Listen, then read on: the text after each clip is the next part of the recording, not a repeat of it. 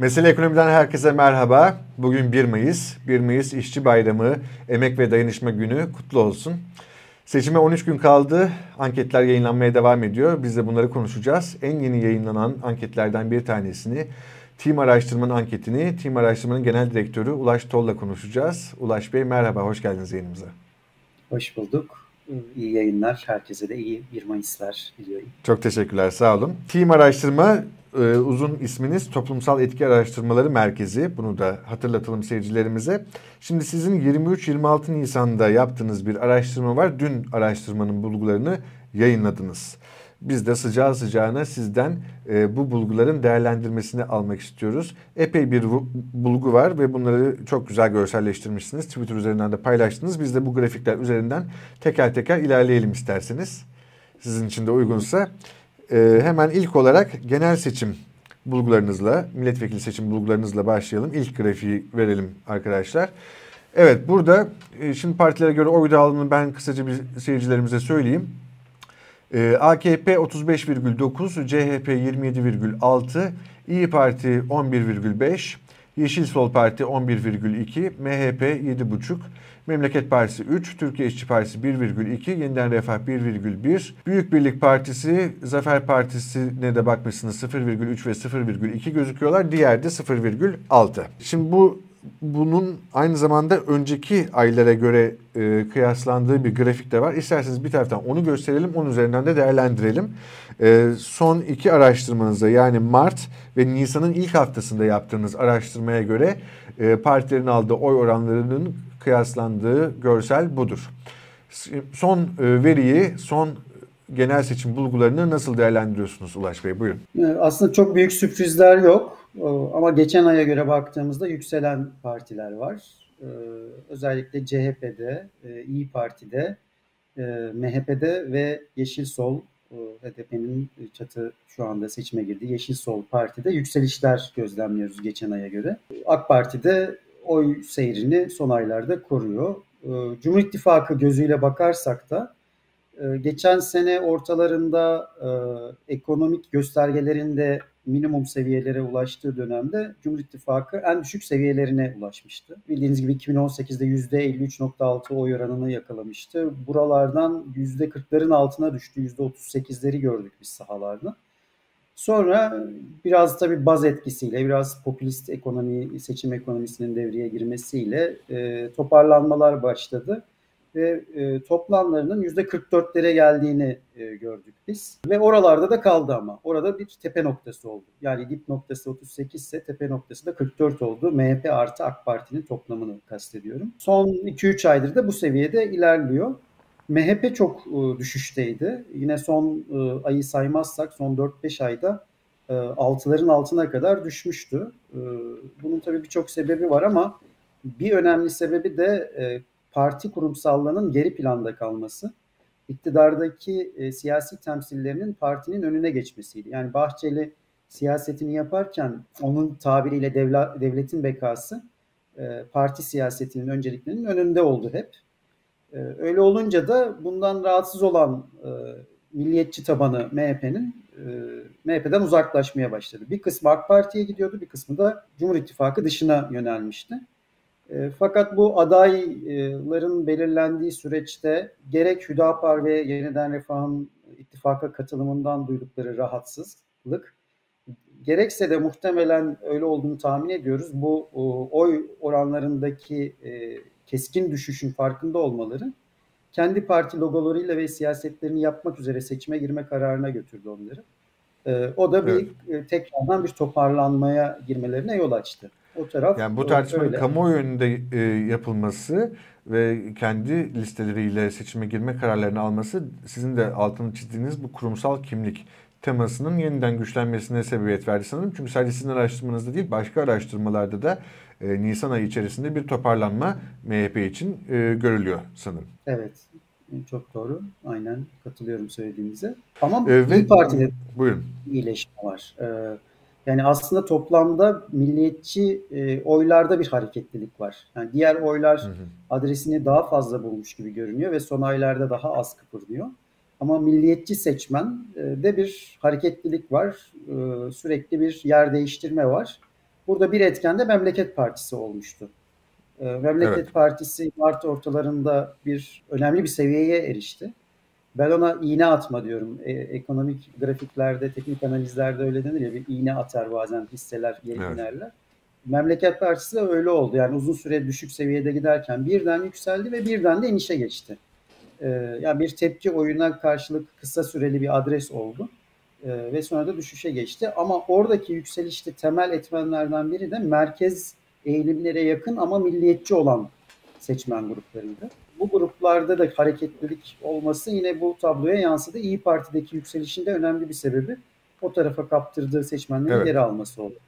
Yani bu MHP'de de olabilir sanırım. Yani e, Nisan başında 5.7'den bugün 3'e düşerken Memleket Partisi oradaki 2.7'lik e, seçmen İyi Parti ve MHP'ye doğru hareket etmiş gibi gözüküyor. Çünkü e, AKP'de de çok az da olsa bir azalma var. Orada bir oy artışı gözükmediği için herhalde dediğiniz gibi milliyetçi seçmen e, bu partiler arasında dolaşıyor. Evet. Egzeri yani ağırlıkla böyle. E, tabii bu birebir olmuyor. Yani AK Parti'den mesela yeniden refaha da gidiyor. E, işte MHP'den tabii, bir tabii, kısım AK Parti'ye geliyor, bir kısım oraya gidiyor. Böyle bir o çilek ağacı gibi e, bir e, modellemeyle göster e, grafikler vardır bilirsiniz. Belki bir yerden oraya gider, evet. bir yerden oraya gider. Evet. Ama dediğiniz büyük oranda doğru. O, o tür e, farklılıklar var. Tabii bu listelerin belirlenmiş olması, artık seçim atmosferine girilmiş olması e, biraz son kararların verilmesine neden oluyor. E, ama hala hareketli bir seçmen grubu var. iki hafta kalmasına göre. Yani birçok başka seçime göre e, bu seçimde seçime yaklaşıldığı halde daha hareketli görüyoruz seçmenleri. E, bu bu seçimin biraz evet. özgünlüğü. Bir de çok yakın zamana kadar oldukça geniş bir kararsız bloğu vardı. O da e, birçok araştırmada böyleydi. O da sanırım e, karar veriyor ya da dediğiniz gibi haftanın haftaya belirli kulvarlarda kararı hareketli olabiliyor. İşte dediğiniz gibi çok az kaldı. Kararsız seçmende belirli bir yere kanalize olacak. İsterseniz bu son veriden hareketle sizin bir de e, yaptığınız milletvekili dağılımı simülasyonları var. Onun grafiğine bakalım isterseniz. Çünkü bu da oldukça ilgi çekici. Son bulgularla evet. Cumhur İttifakı 290 milletvekili alıyor. Millet İttifakı 237, Emek ve Özgürlük İttifakı ise 73. Ancak Nisan'ın başında yaptığınız e, simülasyonda Cumhur İttifakı 302 ile meclis çoğunluğunu alabiliyor gözüküyormuş. Şimdi buradaki durum nedir? Ve bu simülasyonu nasıl yaptığınızı da kısaca bir açıklarsanız çok sevinirim. Tabii biz e, bu o, liste stratejilerini oluşturmaları sıra, sırasında biz muhalefete çalışıyoruz. Onu e, da peşinden söylemiş olayım. Ee, çok büyük örneklemli araştırmalar yaptık. Yani 30 binin üzerinde örneklemli araştırmalar yaptık. Bir de orada bölgesel bir sınıflandırma sistemi geliştirdik. Onu kullanıyoruz. İlçe bazlı son 10 yılın seçim verilerini ve ilçelerin sosyo gelişmişlik endekslerini gözeterek e, Türkiye ilçelerini kümelere ayırdık. E, buradaki e, kümelerdeki ilçeler birbirine benzer oranlarda değişiyorlar. Yani siyasi davranışı birbirine benzer ilçe kümeleri olmuş oluyor. O, o kümelerin her birini bir evren olarak kabul edip oradaki değişimleri yakaladık. Sonra bunları e, illere yansıttık. E, bir ilde çok farklı ilçeler olabiliyor genelde araştırma örneklemlerinde böyle bir sorun oluyor maalesef. TÜİ'nin bölgesel sınıflandırma sistemini kullanmaya yatkınızdır biz araştırma şirketleri. Bu da seçmen davranışında biraz soruna yol açabiliyor. Çünkü iki nedeni var. Bir e, çok ekonomik e, bazlı bir bölgesel sınıflandırma o. İkincisi de il bazlı. E, ben sıkça şu örneği veriyorum. Mesela Urfa'da Harran diye bir ilçe var. MHP'nin Türkiye'de en yüksek oy aldığı ilçe. Ama Siverek de Urfa'da, e, Suruç da Urfa'da. Buralarda HDP'nin e, önemli oy oranlarına sahip olduğu ilçeler. Dolayısıyla siz Urfa'da anket yaptığınızda hangi ilçeden ne kadar aldığınız sonucu bambaşka bir yere götürebiliyor. O yüzden biz Urfa e, anketi yapıyorsak bu bölgesel sınıflandırma sistemine göre yapıyoruz ve oradan nüfusu ağırlıklandırarak Urfa'yı buluyoruz. E, bu da daha e, sosyolojiyi de yani siyaset sosyolojisinde düşünen bir örnekleme yaklaştırıyor bizi. E, bu şekilde 30 bin örneklemli 30 e, bin üzerinde örneklemlere dayanarak illeri çıkarıp e, il bazındaki verilerle biz her ilin sonucunu çıkarıyoruz. Onların da buradaki toplamları. Bu evet. Nisan buradaki 3 yani geçen seneki Mayıs, Ocak ve Mart verisi bu 30 bin örneklemli çalışmaya dayalı. Nisan başındaki veri Mart verisindeki bir değişimi modelleyerek oluşturduğumuz yani aynı datayı kullanıp hı hı. E, oluşturduğumuz bir veri. İkisi arasındaki fark şu e, Mart ortasında Memleket Partisi barajı geçiyordu. Sonra barajın altında kaldı. Dolayısıyla o değişimi yansıtarak biz Nisan başındaki durumu tespit ettik. Evet, da, sizin az önce bahsettiğiniz o iğne atma döneminde Memleket Partisi 22 e, milletvekili çıkarabiliyor gözüküyordu. Şu an öyle gözükmüyor. Gözükmüyor evet. Çünkü hemen kısa zaman içerisinde baraj altında kaldı. Yani 7'lerden 5'lere düştü. Bu evet. da aslında muhalefet açısından en kötü tabloyu oluşturuyor. Çünkü %5 gibi bir oy oranı e, ki bunun ağırlıkla muhalif karakterde seçmenden oluştuğunu görüyoruz. Yani iktidarın oylarını düşürmüyorsunuz toplamda ama muhalefetten de bir yüzde beş oy azalıyor. Bu durumda evet. e, milletvekili dağılımında iktidar çok avantajlı hale geliyordu. Nitekim o zaman yüzde 42 oy oranıyla 302 milletvekilini sağlayabiliyordu. Şimdi yüzde 43 ikisinin toplamı yüzde 43 üzerinde. Ama MHP son bir ayda e, biraz önce gösterdiğimiz gelişimi sağlayınca birçok yerde eşikteydi e, bir önceki aya göre. MHP milletvekili sayısını önceki aya göre artırdı. Eğer o da olmasaydı biz e, iktidar açısından 280'leri 270'leri görecektik. Dolayısıyla bu Memleket evet. Partisi'nin düşüşünden bir fayda oluştu muhalefeti ama MHP'nin de yükselişinden o tarafa bir fayda oluşunca böyle bir tablo e, ile karşı karşıya kaldık. Ee, Ama hala Cumhur İttifakı biraz... oyunu biraz arttırırsa veyahut e, muhalif oylarda vekile dönüşmeyecek oylar artarsa Cumhur İttifakı'nın 300'ü geçmesi olası eşikte desin dediğiniz gibi. Evet, evet. Çünkü çok sayıda eşikte il var bir puanla, yarım puanla e, bir tarafın son vekili alabileceği durumlar var. Buna büyük şehirler de dahil. Oralarda evet. dediğiniz gibi e, önde olan muhalif partiye değil de etkisi olmayan bir muhalif partiye oy giderse bundan e, Cumhur İttifakı fayda sağlıyor ve meclis çoğunluğunda alma ihtimali var. Bu da ikinci tura kalırsa Cumhurbaşkanlığı seçiminde e, etkileyecek bir sonuç olur. Şimdi o zaman Cumhurbaşkanlığı seçimine bakalım. Çünkü herkesin daha da merakla beklediği böyle bir artık şey e, başa baş bir yarış izleme entertainment'ına dönüşen e, Cumhurbaşkanlığı e, birinci tur seçimi sonuçlarına bakalım. Burada da e, Nisan başı ile Nisan sonundaki bulgularınız arasında epey bir fark var. Bu da oldukça ilginç. Değişimi isterseniz siz anlatın. Tabii. Yani şimdi aslında az adayımız var bu sefer. Geçen e, seçimde ilk turda daha fazla aday vardı. Ee, az aday olunca da bir taraftaki oynama diğer tarafa daha fazla etki edebiliyor. Yani örneğin iki aday olduğunda düşünelim. İki puan bir taraf yükseldiğinde e, geçerli oylar üzerinden konuşursak iki puanda bir taraf düşmüş oluyor. Dolayısıyla bir taraf iki puan e, yükseldiğinde fark dört puan olmuş oluyor. Yani dört puan değişmiş evet. oluyor. O yüzden bu, bu, bu, bu oynamalar normal yani az aday olduğunda. Burada da belirleyici olan, değişimde esas belirleyici olan Erdoğan ya da Kılıçdaroğlu'nun e, desteklerindeki büyük artışlar olmadı da İnce'ye olan destekteki azalmanın etkisi oldu. E, çünkü biz evet. en başından beri şöyle bir oranlara sahibiz. E, çok büyük bir oranı muhalefeti destekliyor İnce'nin. İkinci turda da Kılıçdaroğlu'na vermeyi düşünüyor. Bu evet, birazdan o grafiği de göreceğiz. Evet. %70'lerdeydi o, öyle olunca burası yani %16.2'den e, aşağı doğru geldikçe e, ince oyları Kılıçdaroğlu'nun da Erdoğan'la farkı artıyor. Bu oran düşük yüksekken Erdoğan öndeydi. 12'lere geldiğinde de dengelendi. E, ama 6'ya indiğinde e, İnce'nin oyu e, 3 puan Kılıçdaroğlu lehine bir sonuç oluştu. Ee, bunu da biz bu eğrileri modelledik. Ee, bu, bu eğri yani 16'dan 6'ya düşen eğri henüz durmadı. Bir e, hı hı. eksene paralel hale gelmedi. Devam ediyor demek bu düşüş. Bu düşüş e, devam ettiği sürece e, nasıl seyreder diğer taraf diye bir modellediğimizde İnce ve Oğan'ın oy toplamı %5'in altına düştüğünde Kılıçdaroğlu'nun oyu da %50'yi geçiyor. E, yani seçimin birinci turda sonuçlanması için eğer başka bir faktör devreye girmezse, aynen böyle devam ederse o anla incenin toplamının %5'in altına düşmesi gerekiyor. Üstünde kalırlarsa evet. ikinci turu görüyoruz.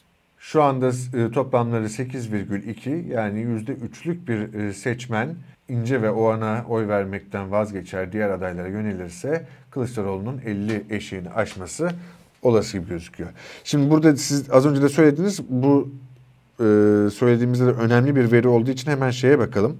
E, Muharrem İnce ve Sinan Oğan'a veren seçmenlerin ikinci tur eğilimlerini de ölçmüşsünüz. Aynı zamanda kararsız seçmenlerin de.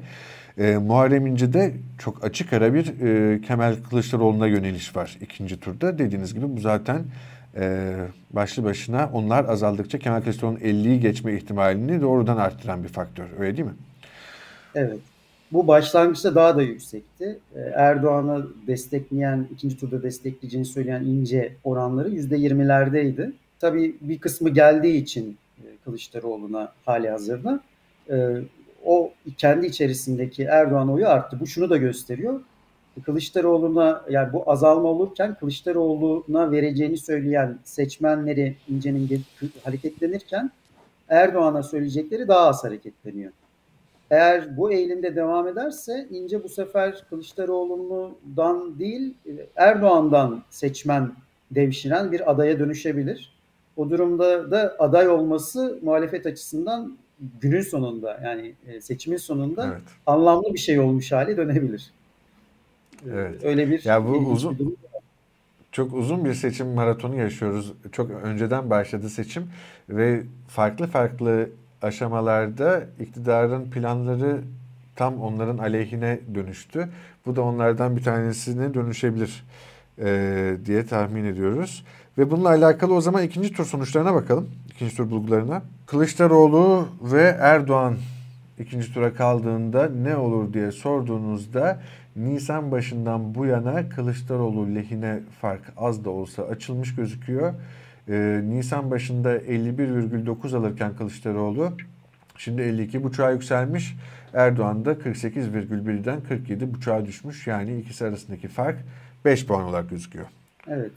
Yani önce kararsızlar dağıtılmadan sol taraftaki e, rakamlara bakalım isterseniz. Orada kararsız Tabii. oranlarının geçen sene Mayıs'ta %23'lerdeyken tabii o zaman Kılıçdaroğlu'nun aday olup olmayacağı belli değildi ve diğer adayları destekleyen seçmenler de ikisi arasında e, kararsız olduğunu söyleyebiliyordu. O oranlar son bir ayda %12'ye düştü. Büyük oranda aslında evet. e, bir kararlılık oluştu. Ama Erdoğan oylarına bakarsak aslında 37'den e, en fazla 42'ye gelebildi. E, yani geçen sene e, muhalefetin iyi olduğu dönemlerde %37 iken bu ay başlarında 42'ye kadar e, gelebildi ve buralarda da kaldı. E, dolayısıyla aslında biz hep kararsızlar dağıtılıncayı konuşuyoruz ama böyle konuşursak 10 seçmenin 4'ü destekliyor şu anda e, Erdoğan'ı. 6'sı desteklemiyor. E, bunların evet. bir kısmı kararsız tabii. E, Kılıçdaroğlu için de bu 4,5'lara yani 10 üzerinden 4,6'lara %46'lara geldi. Dağıtılınca bu tabii e, 50, bir, biri 50'nin üzerinde olmak durumunda. E, o da şu anda Kılıçdaroğlu 2,5 puan kadar fark var. Bunlar tabii bizim sahada e, gördüğümüz ama e, bir de saha dışı faktörler var. İşte yurt dışı oylarının tam nasıl seyrettiğini bilmiyoruz. Bizim bu rakamlar yurt dışı da Türkiye gibi değişirse rakamları. Eğer yurt dışındaki değişim Türkiye'den farklı ise yani orada mesela Erdoğan Türkiye'den daha az oy kaybetmişse biraz Erdoğan lehine e, bu rakam değişebilir. Çok büyük olmuyor ama bütün 2018'deki e, gibi katılım ve sonuç olsa bile 0.4'ün e, üzerinde bir etkiye sahip değil yurt dışı oyları. Evet. Kaldı ki yani orada da katılım artabilir. E, yine Erdoğan o zamana göre oy kaybedebilir. Bir faktör o. Bir de tabii bu oy verip veremeyeceğinden emin olamadığımız depremzedeler, öğrenciler gibi faktörler var. 250 ee, bine yakın e, yabancı yeni vatandaşlık kazanmış yabancı uyruklu seçmen var. Onların e, da iktidara yakın olma ihtimali yüksek. E bir de seçim güvenliği tartışılıyor. Bunları da düşündüğümüzde e, aslında bu evet, yani saha dışı çok faktör var gerçekten. Say say bitmeyecek faktör var. Üstüne üstlük şunu da e, biz mesela e, burada yaptığımız düzenli yayınlarda da çok konuşuyoruz. İbrahim Usulü'yle de sık, sık sık konuştuğumuz bir şey. E, bir taraftan da Türkiye'de ikinci tur deneyimi olmadığı için birinci tur sonuçlarından sonra o kalan 15 günde nasıl bir atmosfer olacağını, ikinci tura bu dinamiklerin nasıl yansıyacağını da biraz e, tahminlere dayalı e, verilerden çok. E, hep beraber deneyimleyeceğiz yani ikinci tura kalırsa onu. Evet çok doğru. Biz şu anda sorduğumuzda seçmen onu hayal edemiyor. Yani hatta o kadar karışık ki kafası. Ben birinci turda işte gönlümdeki partiye vereceğim, ikinci turda CHP'ye vereceğim diyor. Yani meclis seçimlerinin ilk turda biteceğinin farkında olmayan dahi var. Bir de dediğiniz gibi e, ikinci tura arada bir 15 gün olacak ve biz meclis sonuçlarını biliyor olacağız. Evet. E, o ara bir belki bazı gelişmeler olacak şu an kestiremediğimiz. E, o yüzden de evet. tek turda bitmeyecek ve iki tane seçim e, seçmenin kafasını maksimum karıştıracak birçok faktör var hala. Çok doğru. Şimdi şu veriye bakalım isterseniz. Bu çok çarpıcı. Dediniz ki mesela birinci tur e, sonuçlarında e, yaklaşık 42 en fazla 42.2'yi görüyor Erdoğan. 46.2'yi gördü Kılıçdaroğlu. Birinci turda ise ilk defa sanıyorum sizin bu son araştırmanızda birinci turda Kılıçdaroğlu Erdoğan'ı geçmiş bulunuyor. Bütün bunların ışığında ama sorduğunuzda kim kazanır sonuçta seçimi dediğinizde evet. seçmene seçmen hala Cumhurbaşkanı kazanır diyor. Muhalefet de muhalefet seçmenin bir kısmı da bunu söylüyor. Bunu nasıl yorumluyorsunuz Ulaş Bey? Ya bu hep öyle bu şekilde oldu. Bir tek geçen sene ortalarında ilk kez muhalefet seçimi kazanır, Erdoğan kaybeder. Oranı yani muhalefet kazanır, Erdoğan kazanamaz oranı daha yüksek çıkmıştı geçen sene. Onun dışında hep ki o zaman da zaten 60'a 40'a gibi bir rakama gelmişti. Yani hep şu oluyor. Erdoğan kendisine verilen destekten daha fazla bir kazanır algısına sahip. Ee, bunun evet. tabii geçmiş seçim tecrübeleri var, hayal kırıklıkları var. Bir de muhalefet hep şöyle girdi birçok seçime. Bu sefer kazanıyoruz duygusuyla girdi. Kendi tabii insanlar sosyal çevrelerindeki değişime öncelikle tanık oluyorlar ve genellikle de kendine benzeyen sosyolojileri gördükleri için oralarda AK Parti daha fazla kaybediyor. Mesela hani Kadıköy'deki AK Partili daha erken kopuyor. İç Anadolu'daki bir AK Partili'den ya da İstanbul'un taşyasındaki bir AK Partili'den. Öyle olunca e, biraz böyle hep e, kazanıyoruz duygusuyla da girip sonra da kaybedince e, Erdoğan ne yapar eder kazanır diye bir duygu yerleşti toplumda. bu, bu hepimizin bu, çok yaygın yani gündelik hayatta çok dillendirilen bir laf sadece bu seçime özgü değil dediğiniz gibi yıllardır öyle. 20 yıllık AKP iktidarının ve Erdoğan iktidarının e, oya gibi işlediği bir algı sonuçta bu. Aynen öyle. Ve bunun da maalesef etkisi de var. Yani bu yurt dışında da öyledir. E, seçmen literatüründe karşılığı olan bir şey. E, ben onu çoğunluk enerjisi diye çeviriyorum Türkçe'ye. Bir bandwagon efekt diye bir tabir vardır. E, kararsız ya da kafası karışmaya yatkın olan seçmen grubu e, çoğunluğun ne yaptığına bakar ve orayı takip eder. E, hı hı. Bir eğer bu, bunun yani sos, görün, e, miting göstergeleri de bazen etkili olur. Sosyal medyadaki davranışlar ya da medyadaki hakim hava da etkili olabiliyor. Ya da bu tür sonuçları gördükçe de e, etki e, edebiliyor. Ve biraz önce konuştuğumuz o geçmiş seçim tecrübeleri de etki ediyor ve çoğunluğun nereye hareketlendiğini izleyerek son kararını arada kalmışsa ona göre veren bir seçmen kitlesi hep oluyor. O yüzden de kim kazanır e, algısını muhalefetin e, yani kazanıyoruz algısını işlemesi de o kesim üzerinde bir etki oluşturabiliyor. Evet artık zaten çok az bir zaman kaldı. Ee, herkes son kozlarını oynayacak ve biz de sonucu göreceğiz 13 gün sonra. Siz tekrar araştırma yapacak mısınız kalan 13 günde? Bir, bir tür daha araştırma yapacağız. Ee, son haftaya belki önerileri biz olursa diye e, şimdi ona hazırlanıyoruz. Ee, ama evet dediğimiz gibi büyük ölçüde belirlendi. Ee, yani şimdi vaatler tabii çok konuşuluyor kampanyalarda. O vaatleri duymak seçmen üzerinde bir etkiye sahip. Ama çok vaat konuşuldu. Ee, biraz onlardan hangileri kalıcı olacak ve ne kadar etkili olacak ve bir güven oluşturdu mu bu vaatlerin gerçekleşeceğine dair. Onun da son belki arada kalmış 2-3 puan üzerinde bir etkisi olma şansı hala var ve de e, evet. o başta konuştuğumuz incenin düşüşü nerede duracak? Evet, evet. E, bu da ilk belirleyecek bir faktör. So, yani önümüzdeki bir hafta e, hepimiz en çok sanırım incenin düşüşü nereye kadar devam edecek ve nerede duracak onu takip edeceğiz. Sizin de bir sonraki araştırmanızın bulguları e, çıktığında umarım sizinle tekrar konuşma fırsatımız olur. Çok teşekkürler Ulaş Bey değerlendirmeleriniz için. Sağ olun siz de. Team Araştırma e, Genel Direktörü Ulaş Tolla son araştırmalarının bulgularını değerlendirdik. İzlediğiniz için teşekkür ederiz.